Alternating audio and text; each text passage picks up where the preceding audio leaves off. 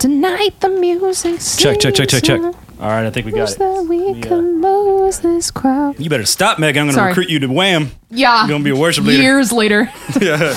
Two years after graduation. Just finish your master's degree. Come on back. You're done. Welcome to TikTok Theology, a podcast that tackles the major trending topics on social media that concern the Christian faith. I'm Megan. And I'm Steven. We know you can't form a theology in three minutes or less, but those videos can identify current issues. TikTok will give us the prompt, and then we'll do a deep dive. Thanks for joining us in this exploration. Today's topic, uh, we're chatting about church hurt, uh, church trauma, all of those fun little words. And so we're going to jump back into it or jump right into it. Um, discussing this this light little topic this afternoon. It's going to be a good time. Just deal with a little trauma. No big deal. No big deal. Just unpacking some some hurts and some pain. All right, so church hurt. I think we've heard that term being said a lot more in the last five years than any time I can remember before. I would agree. Absolutely. And so, what I think people are talking about with uh, church hurt is essentially religious trauma, because Mm-hmm. I think it could be also outside of the Christian church, but we see it a lot Yes. of times in the context of the Christian church. Yes. And it's just the emotional and psychological distress that, that a church can cause, or, or people in a church Mm-hmm. or organization, um, maybe the pastoral structures or whatever, Yeah. can cause onto people, causing them sometimes often to leave Yes. the church. Mm-hmm. That sound right? That- That sounds about right. all right. Hey, I mean that's pretty much the theme that I've heard across social media as as our Gen Z representative. there you go. that's that is Token definitely- Gen Z. Token Gen Zer. Um, that's definitely the context in which I've heard a lot of conversations. Especially I've been around Bible. We've been around Bible college students Mm-hmm. for a while now. Church hurt comes up pretty often. Yeah, some of my st- like I, I'll be teaching a class that's like a ministerial class. It'll be like principles of worship ministry or something like that. Mm-hmm. Yeah. and students will talk about their church hurt and even like how it was an act of God for them to even go to school to do ministry or Yeah. to, to you know for ministry. A hundred percent. I also know students who had that story where they were like, I was going to go to ministry and then church hurt. And then they were like, I didn't want to go to, I didn't want to go to Bible college, like all the things. And so, yeah, I think it's a pretty common, unfortunately, pretty common occurrence. What are what are some of the reasons why they ended up persevering and just like like going anyways? man, sometimes, I mean, God is after, God is after you, man. Like when he gives a calling, he is, he is after you for it. So I think that a lot of people, um, if their church hurt doesn't cause them to leave the faith, then they may not be in church, but they still are in a relationship with the Lord. Yeah. And he's like, So that's so that's important. so like so church hurt Mm-hmm. isn't necessarily deconstruction. no, no, it is not.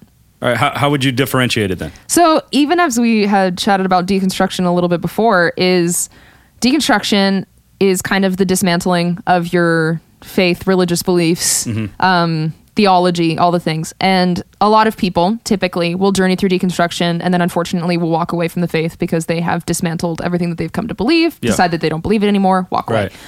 um, I would say that church hurt is um, being in the church, the institution of a church, um, or in some form, a congregation, on a staff, something along those lines, and experiencing a hurt or a trauma at the hands of a pastor or a Mm-hmm. leader or the church goers in general, and then leaving that church. Yeah. And then for some people, it's bigger, and then leaving the capital C church altogether and deciding that they are not going to attend church services or anything because it's been too traumatic. So it doesn't necessarily mean that they're walking away from being a Christian. It just, for a lot of people, is I no longer believe in the institution of church because I've been so hurt.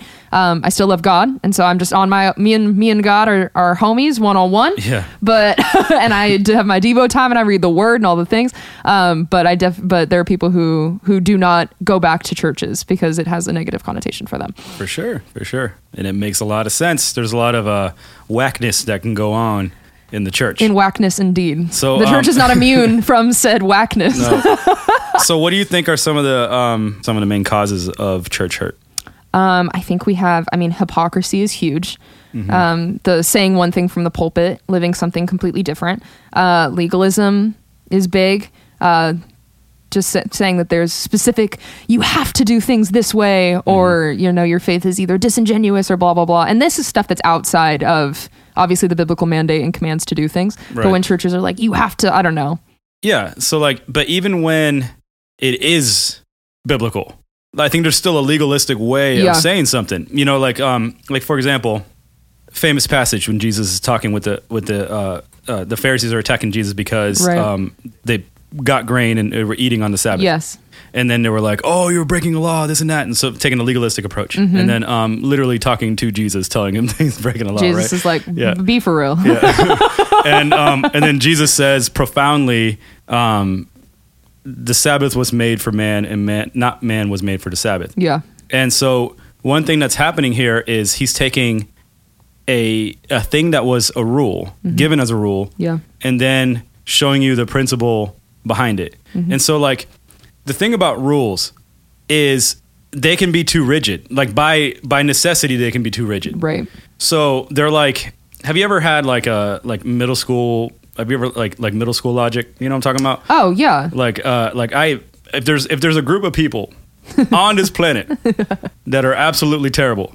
Middle it is schoolers. middle schoolers. Sorry, junior it is. highers. It no, is it's what all it is. good. But like middle school is a rough time. It definitely is. Oh Like, yeah, it- being like eleven to thirteen is like the worst experience of my entire life. Yeah, it was- I was, it was like, really those rough. those are the worst yeah, years you so can be alive. we, we feel it. We feel it for you. We're all recovering middle schoolers. yeah i had to i had to teach middle school um, for a year Wow. Mm. and it was so bad oh my gosh i was a youth That's- pastor and that was like being a youth pastor in middle schoolers that was not a problem No. but like being a, a, a middle school teacher? teacher, Yeah, oh different my breed. Mm-hmm. gosh i had to teach uh, i taught art and um and i have like I have like an easygoing personality, but then I can be like real strict with my rules because I want like standards to be like high and For stuff sure. like that. Absolutely. And they just can't handle that stuff. My friend who was just like like really just like like hey quiet silence and like just like he was a Bible teacher Yeah. in that same school. He had them on lock. He had them trained, and I was like, what are you doing? It's just uh, the way his personality is just very like he, he's a Calvinist. You know what I mean? Like he was Yeah, just he's very like, "No." yeah, You're and like, so, "Okay."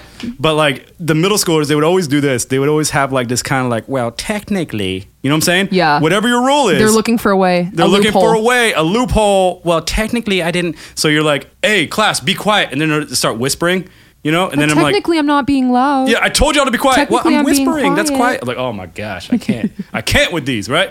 So I feel like that is what rules lend themselves to. Mm-hmm. Like a rule is rigid, so you can be like that technical person, like, oh, well, technically, Technically. I'm not doing this. Yeah. And so, um, and then so what Jesus was doing was he wasn't looking at the technicality of the rule, but he was looking at the heart and the principle behind the rule. Mm-hmm. Right. The letter of the law versus the spirit of the exactly. law kind of situation. It's a spirit of law. Yeah, that- mm, exactly. Do not take the letter for the law. That's e- exactly right.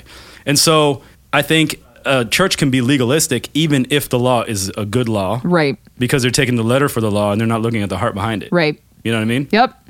Yeah. What do you think? Um, because I remember there's there's like ways that legalism is terrible. When I was young, when I was a wee wee lad, We loud. Yeah. when, when I was about like I think 17, 18, I started growing my hair out and my hair was like super long. Oh. Uh, yeah, it was my metal. Oh phase. yeah. I remember. Uh huh. Yeah. So um, you've seen pictures. I've seen. I have seen photos of the It's metal. glorious. face. It was glorious. It yes. was like it was good stuff. yeah. And so I, had it. I had it long for a few years, and um, I remember a, a lady at our church, and she's awesome. I like. I love her. She was really close, almost like a family member. She was Yeah. like, "Now, Steven, you can't be having long hair like that." And I was like, "What are you talking about?" Mm-hmm. She was like, "Well, you see, a good Christian boy is going to cut their hair. They're not Yeah. going to have it long like that." Come on. And I was like, on, okay, Christian boy. Jesus had long hair. And then she said some, we- this is totally not true, but she was like, well, actually, the type of uh, tribe that he was from, they would have had it like not that long, blah, blah, blah. She's, this, first of all, that's not true. But then I was just like, First of all, no. yeah, but, but I didn't even say that. I was like, all right, okay, let's let's take that. Well, Smile Samson, and wave. Smile and wave. Samson, Power in his hair. not allowed to cut his hair. So So God likes long hair confirmed. There you go. That's kind of left it there.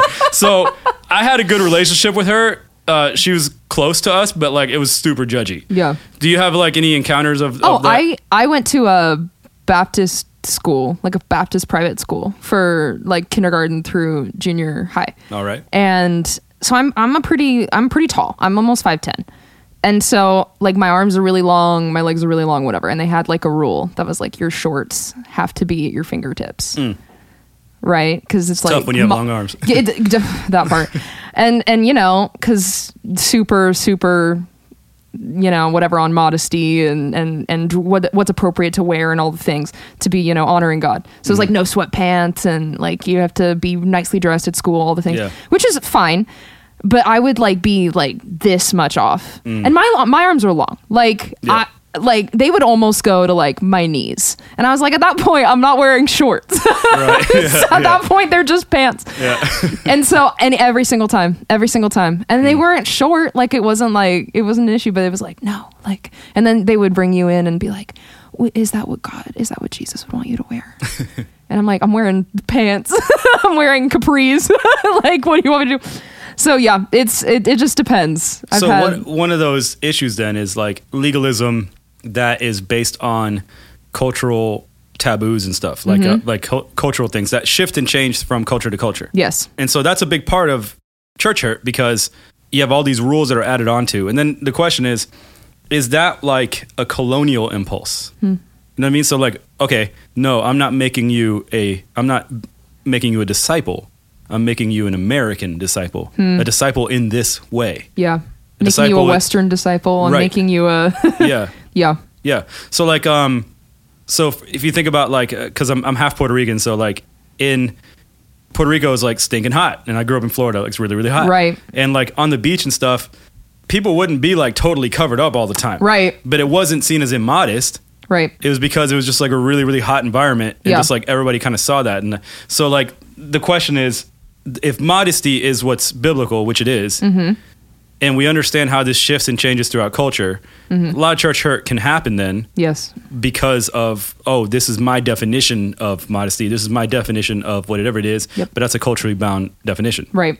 right Yep. so what do you think are some examples of like hypocrisy that can lead towards uh, church hurt You know, this do as I say, not as I do from the pulpit can be really difficult. I mean, we've seen even recently the like documentaries of Hillsong and the like addressing of these kind of like That quote was unquote tough, right? Mm-hmm. quote yeah quote unquote mega churches or whatever that are like off out one side of their mouth that are like tithe give your first fruits to god like clothe the clothe the naked you know feed you know feed the poor all that kind of stuff and then they're like embezzling money yeah or they're like Yeah. Mm-hmm. stealing money or it's like respect the institution of marriage like treat your wife 'with respect respect your husband like love your spouse and then you have like three separate affairs that get found out Mm-hmm. yeah and and and so it's like uh, it happens way too often it happens so often Yeah. and unfortunately we've seen a lot of very public reveals of said issues which is Mm-hmm. Yeah. like the the really like a, a hard part of the megachurch pastor and megachurch movement is like when they make mistakes everyone sees Mm-hmm. and then it really does color a lot of people against the church because they're like oh well look look at this another pastor that Yeah. you know does this or even we saw it a lot with like the catholic church abusing yeah you know boys and, and Yeah. y- young people and all that kind of stuff and so it was like well how how can you be you know preaching from the pulpit Mm-hmm. about you know the love and respect that you know you claim that you know the bible teaches and then you're going to go abuse people in your congregation like where does what is that supposed to lead people to believe Yeah. So I wonder if so part of this could be also how we honestly approach the things. So like with these megachurch pastors and stuff, Mm-hmm.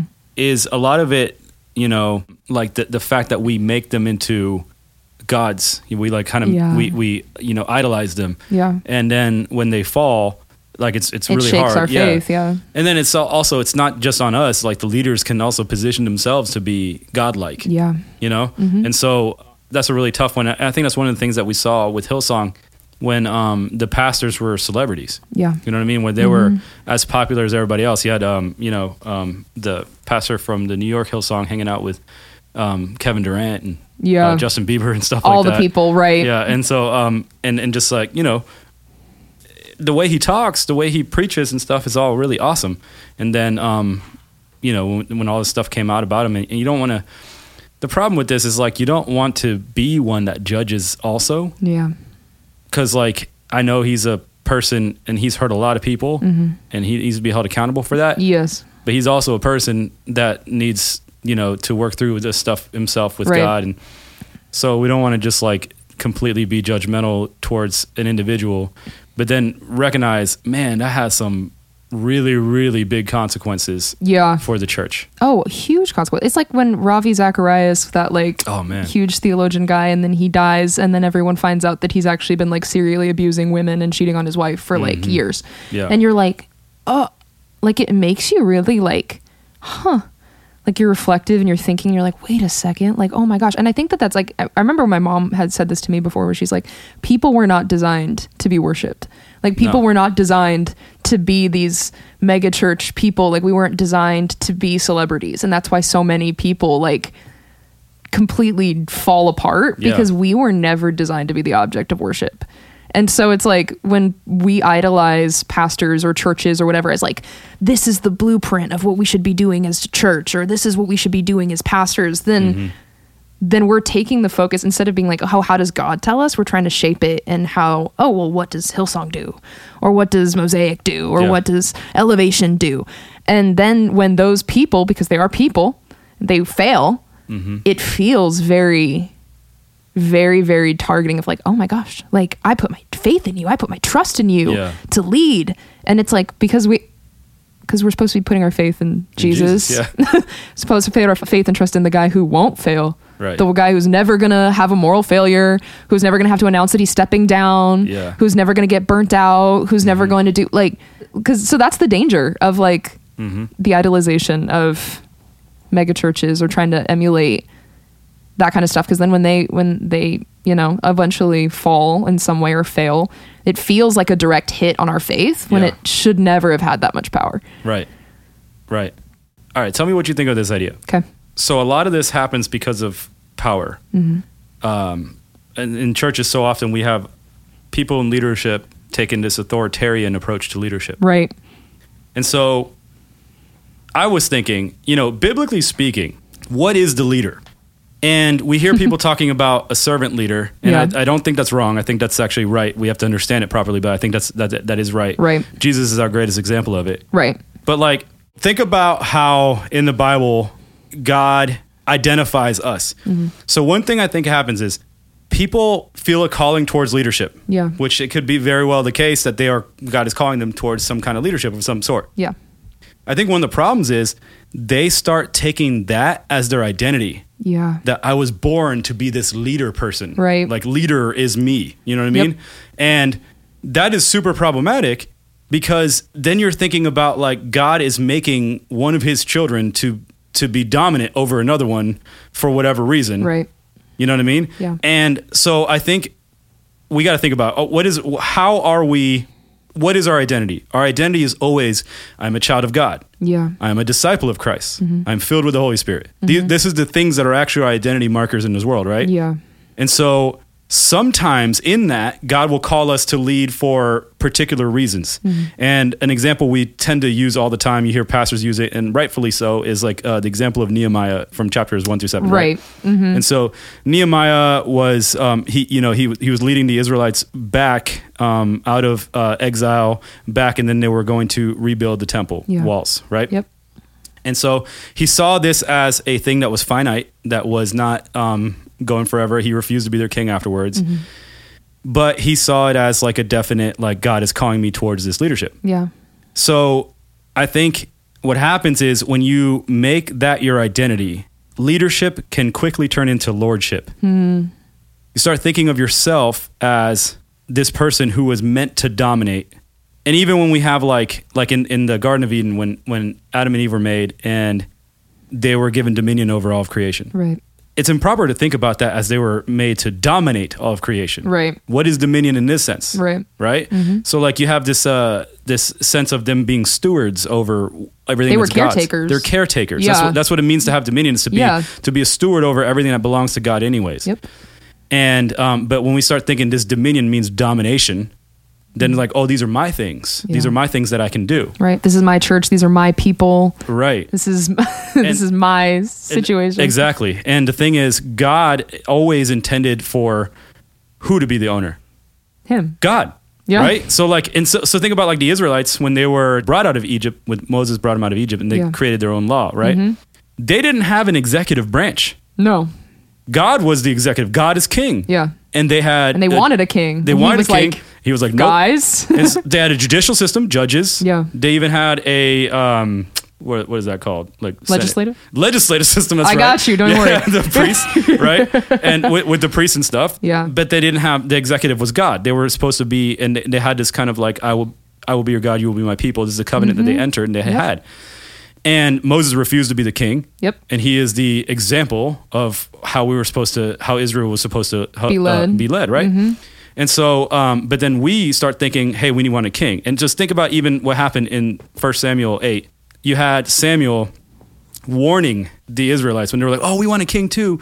He was warning them. He's Yep. like, hey, if you get a king, with just a few generations, he's going to enslave you. Yep. This is going to all happen. Everything that happened with Pharaoh and It's the just gonna- Egyptians, it's gonna happen It's going with to happen y'all. to you. And by the time Solomon came, that's exactly what happened. Yep. That prophecy was fulfilled. Yep. And so, um, and so, if it's God's mind for to to be the actual leader, yet God will empower us to lead certain situations, then we should never have this idea that we're a leader as an ide- as an identity marker for us. And I think a lot of church structures and pastors and stuff do. They'll see see themselves as just kind of like this person who is going to lead them also in every aspect of life. Yeah. So like, oh, I'm your spiritual leader, but uh, that means I'm also going to tell you how to do this and do that and dress and boat Yeah. and do everything. You know what I'm saying? Yep. And they tend to overstep boundaries there Mm-hmm. because they're not looking to God. Instead, if they're shepherding, but we're all on this journey together, there is a priesthood of all believers, Right. Mm-hmm. Right? We're all in this together, and we're all leading towards understanding God better and being disciples better. Right. Then um, I think there's a humility that can that should take place. I would agree.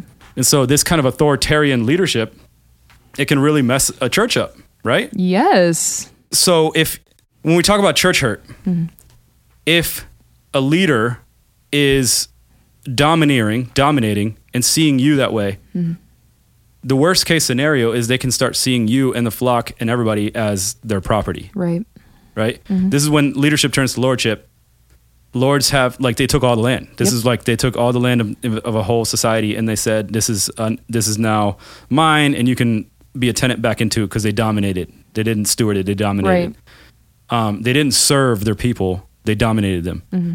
And so I think that's I think that's one of the biggest things of church hurt. I mean, oh yeah. every time I see it, I see people talking about pastoral leadership just dominating them in their lives as Yeah. opposed to stewarding spiritually Hundred percent.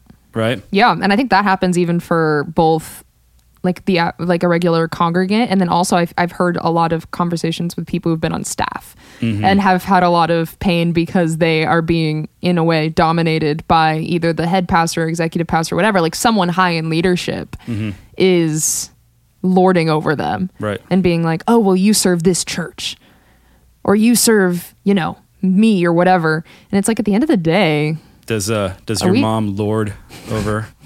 her although her church? last name is lord yeah, it's a pun. then she Uh, does not lord over. Yeah, Megan is of the lords. Indeed, of this- the of the this- Megan lords, of the Craig lords, I guess. There you go. So no lording. No lording. All right. good. No. Does anybody ever make that joke yeah, all the time? Oh, House of the Lord is House of is the one Lord. that comes in a I lot like that. because that's a good one. That's that's just good. That's not That's even- just good yeah, stuff. yeah, that's good. the Lord's Prayer.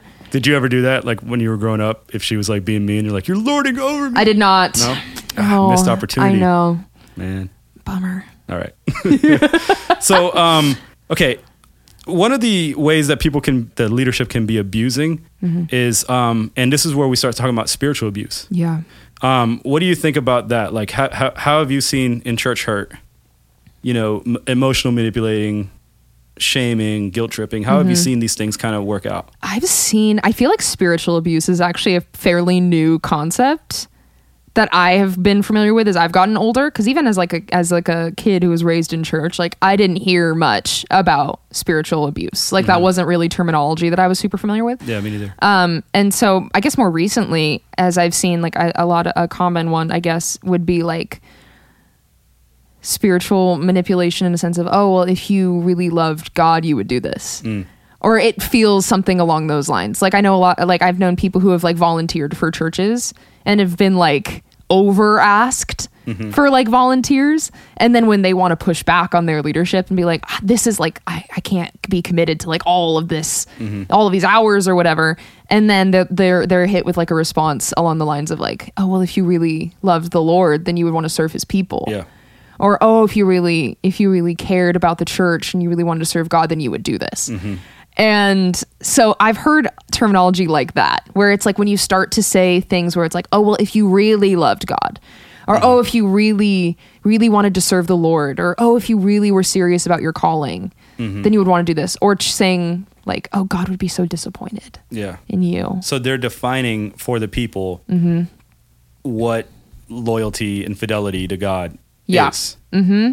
So like like okay, God has called you. That's something. But Yep. like if God has called you, you'll do what I'm asking you to do right here. Yeah.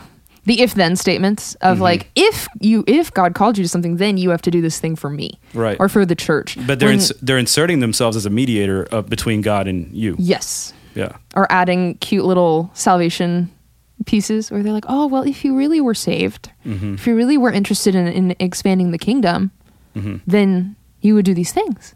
Yeah. And it's like hmm, interesting. So how Interesting, can interesting, how interesting. could you say something like that where there is just a good pastoral insight that's not manipulative? How can you how can you say like for example you're seeing a, a, a kid or somebody that just recently got saved and then they're sinning and stuff? Mm-hmm. Yeah. And How how do you say this is not discipleship is not the walk? yeah, like this is not how we live or something Right. like that. I I'm someone who who has encountered people in various stages of either you know of their walk with the Lord, where they're either like mid sinning or they're trying to walk out of stuff or whatever, whatever. And I feel like what even I have learned personally is like obedience to God is out of relationship and love for Him. Like if you love me, you will obey my commandments Mm-hmm. Yeah. not if you're forced into it, you will obey my commandments. Like, I feel like there's something so important about facilitating someone's relationship with the Lord more than the acts of obedience.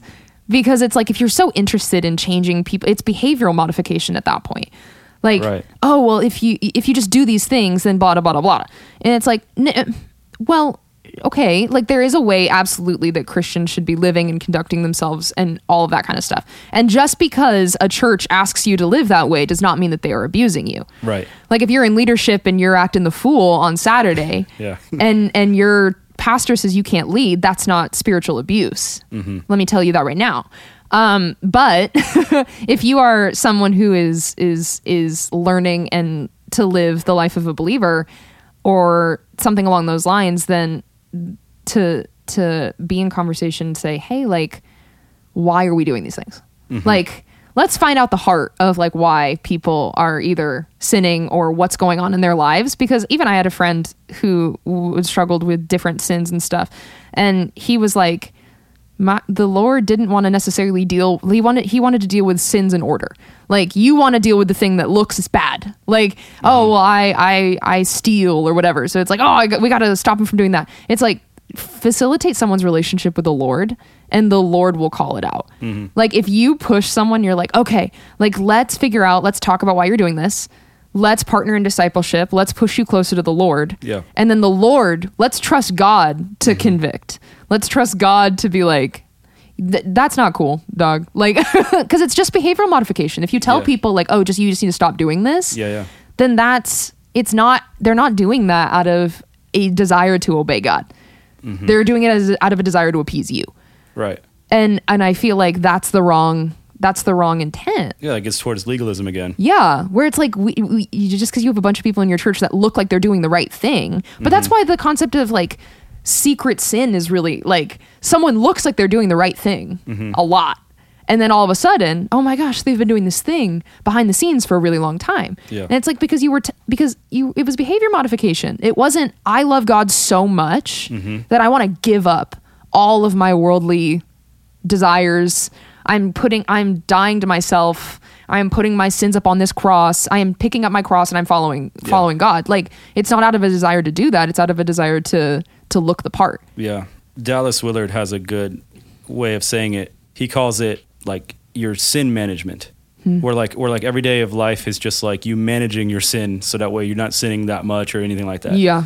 But that's a fundamentally wrong way to live. Yeah. So you're living in the negation. You're living in the things that you're not supposed to do. Yeah. As opposed to being lived by an overflow of the spirit in your life. So, Right.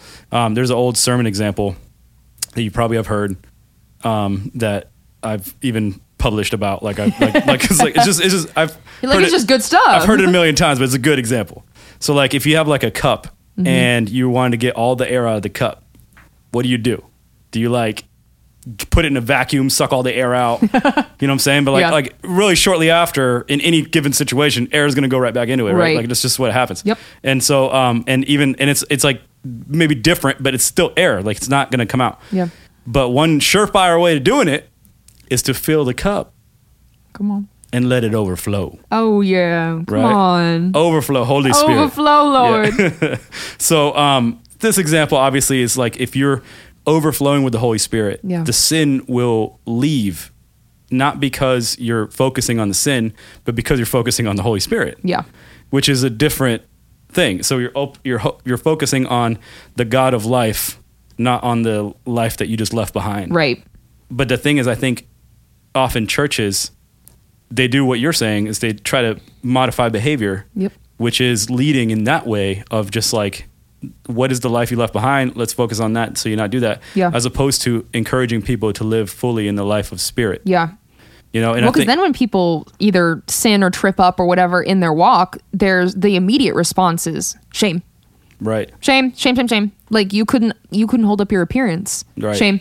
right, Like oh, it- guilt tripping. Like Mm-hmm. if you oh well, if you really love God, then you wouldn't have sinned. yeah, And it's like well, yeah, well, yeah, but we're all like works in progress. Like yeah, yeah, yeah. we're all gonna goof. Like all of us. It's it's gonna happen.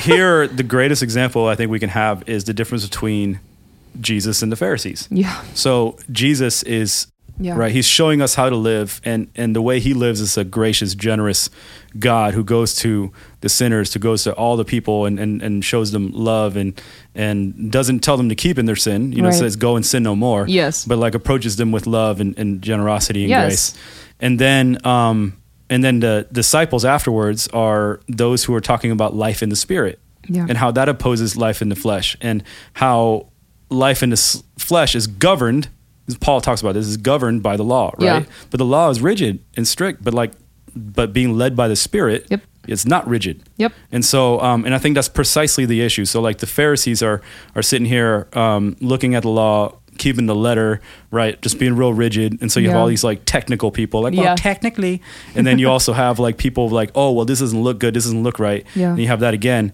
when really you're supposed to just walk in lockstep with the spirit Yep. and then you're going to be this loving presence everywhere nobody's going to deny your faith because you're so uh, loving and generous towards people Yeah. right so i think it's not we can't really speak of a one-stop shop like this is the answer against church hurt Yeah.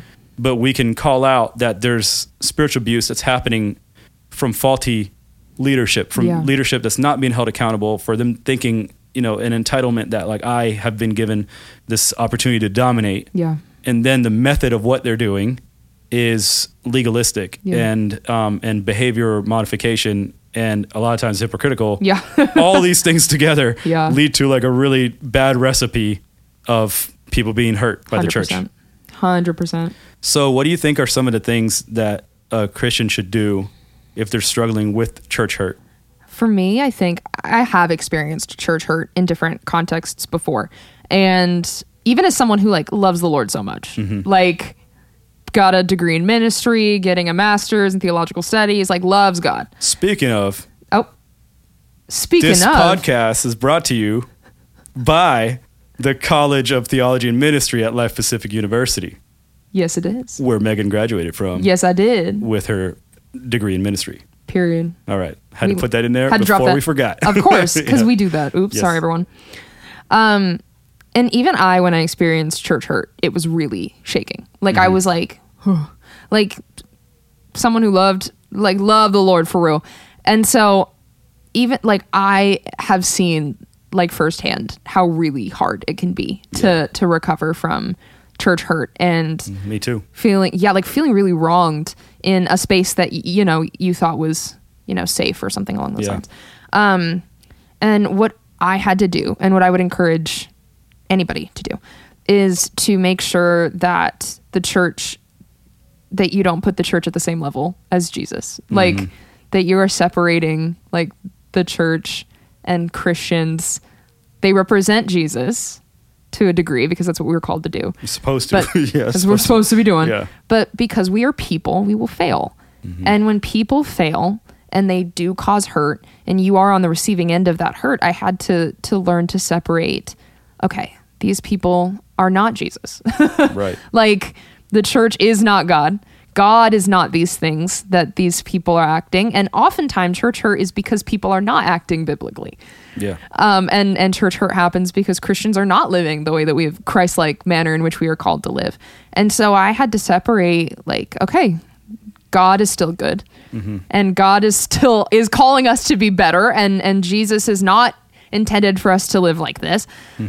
And I really had to to put my faith back in okay. m- I, my faith is in God.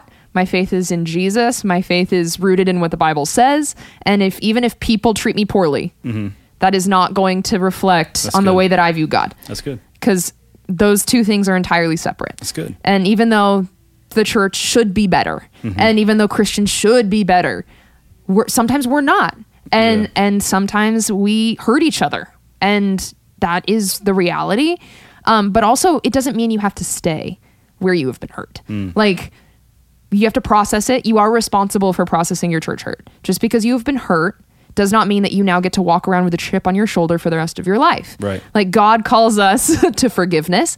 Um, even if that doesn't mean that you go back to that church. Right. Even if it doesn't mean you go back to where you were hurt. Because I don't necessarily believe that God calls us all to go back to where we were wounded. Like maybe He is, but the, our call is to forgiveness. So Yes. if we've been hurt, um, we are allowed to process that, and we are allowed to have feelings about that, and we are allowed to take that to the Lord. But but bring your pain and anger to the Lord because He will help you forgive. Right. Forgiveness is not a solo sport. Like we are not in it, and we have to will and muster up the strength to forgive people who wrong us. But we bring that to the Lord, and the Lord helps us forgive, and then we are able to move forward. but good. I don't think God intended for us to, if we have church hurt, to then just turn our back on the church as a whole. I think that there's a, re- a a restoration process that the Lord wants to take people who have been hurt by the church through, and eventually get back to to a church because we've been called to live in community um, with other believers, like all that kind of stuff. But church hurt is real, but we are also responsible for dealing with it. Yeah, and I think so. I've experienced it too, I- and I would I would say that like probably the majority of Christians have experienced church hurt to some degree. Yes. and so um and so for me, and I think this is kind of this is definitely part of the way God has made me, and and I think people are different, and we're all you know different, and importantly different. Yes. Mm-hmm. you know, purposefully different, and beautifully different. But one of the things that um that what God w- made me is like when something didn't make sense, like I just got like real fired up about it. Yeah. And so, but there is something about if you experience church hurt, you are also part of the church. Yeah. So, God could very well be calling you to be a change agent. Maybe in that church, or maybe when you lead something else, a ministry in the future, you'll know what not to do. Yeah. Like, I'm a professor now, I get to teach about all sorts of stuff Yeah. it's one of the privileges that I have, Mm-hmm. and part of it is how to like make a health healthy dynamics in leadership, like how Yeah. to how to healthily you know uh, lead people through um, uh, problems and and theological issues and traumas in, in a way Yeah. that doesn't traumatize them further, Yes. or, or anything like that, right? And so, Yeah. um, being a change agent is recognizing that there is a reality of church hurt and that will continue to happen because Yeah. people are people Yeah. but then realizing that that when you're in a situation like that god might be calling you to the very difficult task of confronting it Yeah. or god might be calling you to the very difficult task of leaving Yeah. and you should know which is which Which is which. because it's not because because it's not you know we don't want to condone just jumping around and i think Yeah. millennials and gen z i think that's one of the issues Church that we hopping have we, is- we do a lot of church hopping Yeah, for sure. and that is not good No. because sometimes let I think a big part of it is to know the heart of the pastor and the leader and stuff like that. He could have came up or she could have came up from a, a a a mentality that was a little more of the domination thing, Yeah. but then might be like totally gifted and called and like really really good. Just like Yeah. needs to needs to hear from you, Yeah. like literally needs to hear from you how something that they're doing is affecting them. Yeah. you know, coming in love and Give stuff like people a chance to change. that. Give people a chance Yeah, exa- to be that's- to be better. and that's a huge like what if we just drop we don't just drop everybody who ever does one thing wrong right to us or we would all be alone. Like That- and that's a great way of saying it give them a chance to change and then if it doesn't happen and they and the abuse keeps happening, then see where God is leading you because He might be leading you somewhere else because Mm-hmm. Yeah. you don't want that abuse to happen to your family. You know what I No. mean? And so, um, but that's so it's not cancel culture. We're not going to cancel somebody, No. but we're going to give them an opportunity for repentance, for reconciliation, Yeah. for change. Yeah. But it's also not like blindly following and not holding things accountable. For sure. You know what I mean? Absolutely. I, remember my, my mom would tell me a story. Uh, my mom told me a story when she was really young. She was like, Yeah, like I was having disputes with people. And she's like, And the Lord just called me to pray.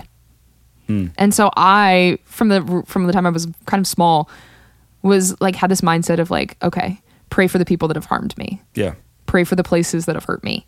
Because it's really hard to be to be angry and bitter towards somebody that you're praying about. Yeah. That's true. like it's really hard because you because the lord's changing your heart like Yeah. prayer changes your heart so if you've been in a place where church has really really harmed you i would challenge you Mm-hmm. to pray over them and pray about like i my prayers to god sometimes i just be yelling Mm-hmm. i just be yelling i go sit in my car i it parked somewhere and i just be yelling and i'm like lord like so you're telling me that I need to be praying for middle schoolers. Yes. That's, the challenge of this. But Uh. I will go and I literally like I tell the Lord how it is. Like I'm an Mm-hmm. angry prayer. Like sometimes. Like I am so somebody with who David like, at times, we got his Psalms. yeah, like we like I feel like we have to be more transparent with our anger with the Lord. Like the Lord doesn't want to just hear Mm-hmm. like when things are going really well and when you're thanking him cuz like do those things absolutely. And, and but not not just when you're like asking for He stuff. wants to feel the full range But of who feel you the are. things like God can shoulder your anger. So literally, I will go and I will scream and I will yell and I will do all the things. And I'm like, Lord, that place hurt me or that person hurt me, and I, you know, like David, like I want to see my enemies obliterated from this earth. Like, meh, meh, meh. Yeah. and I get real existential and dramatic. and then by the end of it, I'm like, okay. You just needed to vent Lord, to God. I needed that. Yeah, like, yeah. and then my mind, I literally can feel my like heart changing and being like, okay, but Lord, you that place is still anointed, and you have still That's put a good. call on that pastor's life and those people there. I don't even know how many times that that that realization has come to me through prayer. Yeah. Where, where God's just telling me, "This is my child too." And I'm Yeah, like, because if it "Oh, were up to me, I'd be like, yeah. burn, smite him, smite, get smite, get Right. smote, like smit, smitted, like smitted, take the smitten is not right. like take the whole thing Yeah. take the whole thing away like but the lord will bring me to a place of Right. like i'm angry praying and then he's like okay like now that i've gotten that out because anger's bit anger will get make you bitter like anger will fester so if you get that out and then you're like okay That, but what's, what's Lord- important is to to pray angrily to God, not to stay angry. not to stay angry yeah Right. pray angry don't stay come on Hey, that's a nice. that's a little- good one that's a good one write that down Pray everybody angry, don't stay angry. don't stay angry and then you're like okay and then the lord is will help you know m- minister your heart and and and change it and soften it and because it's i'm telling you it's so hard to stay mad and stay bitter at somebody that you're praying about Yep. let me tell you something like That's good.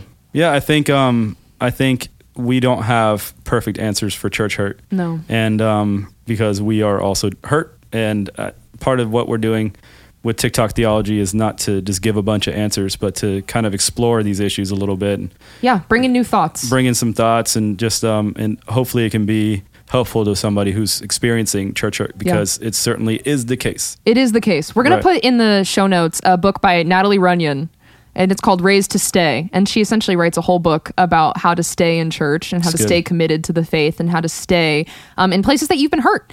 Mm-hmm. Um, and so it was super powerful. She's got an incredible ministry, and she's actually spoken at LPU, absolutely brought the house down.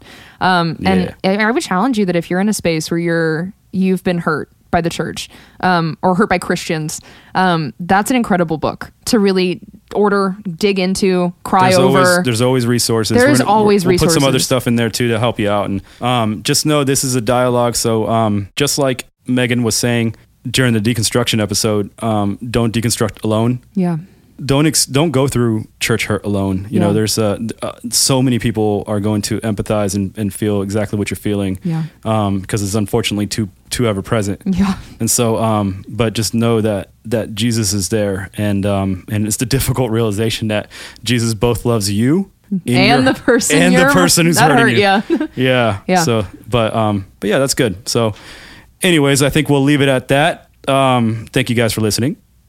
We'll see you in the next one.